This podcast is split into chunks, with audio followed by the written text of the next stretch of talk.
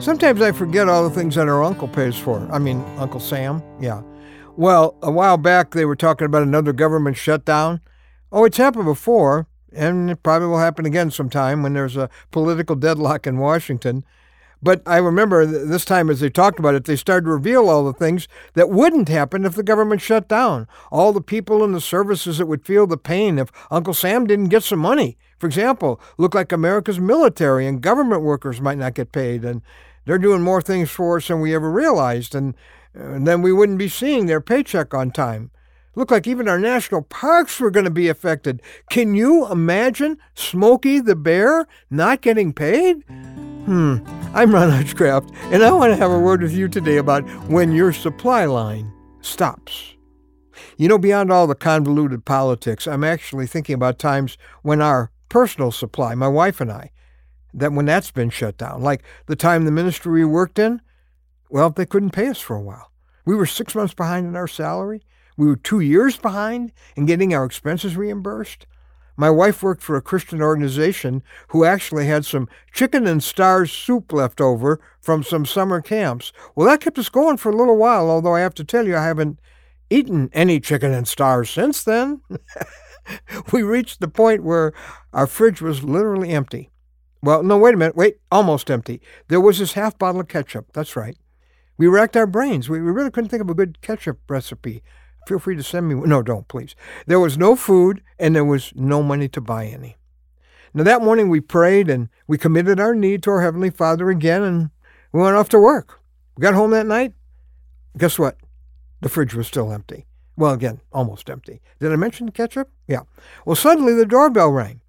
I opened the door and I met a miracle. Up the stairs came one lady after another, carrying a big bag of groceries. They didn't know anything about our need. But the women's missionary group was having a meeting and they up and decided, you know, let's have a pantry shower for the Hutchcrafts. Might as well have been God Himself coming up the stairs with all that food. I can't begin to tell you all the times, all the ways that amazing God has shown up when the usual supply line was shut down. It's true that God often, even usually, supplies through our job and our paycheck, but there are those times when that faucet is suddenly turned off.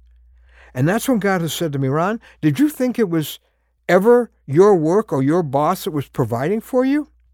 That was just one of my many delivery systems. I'm your provider.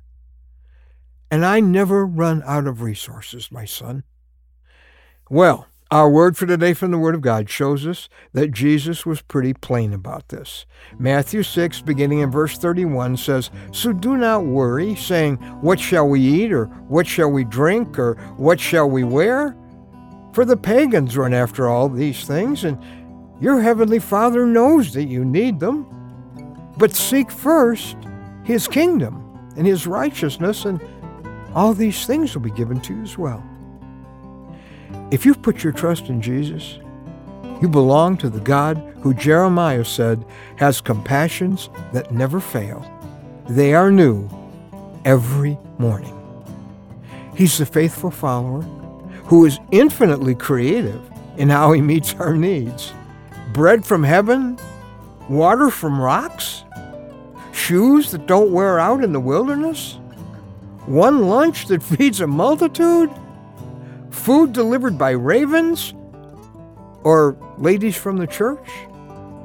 When the usual supply line suddenly shuts down, might be a good idea to open the windows for the ravens.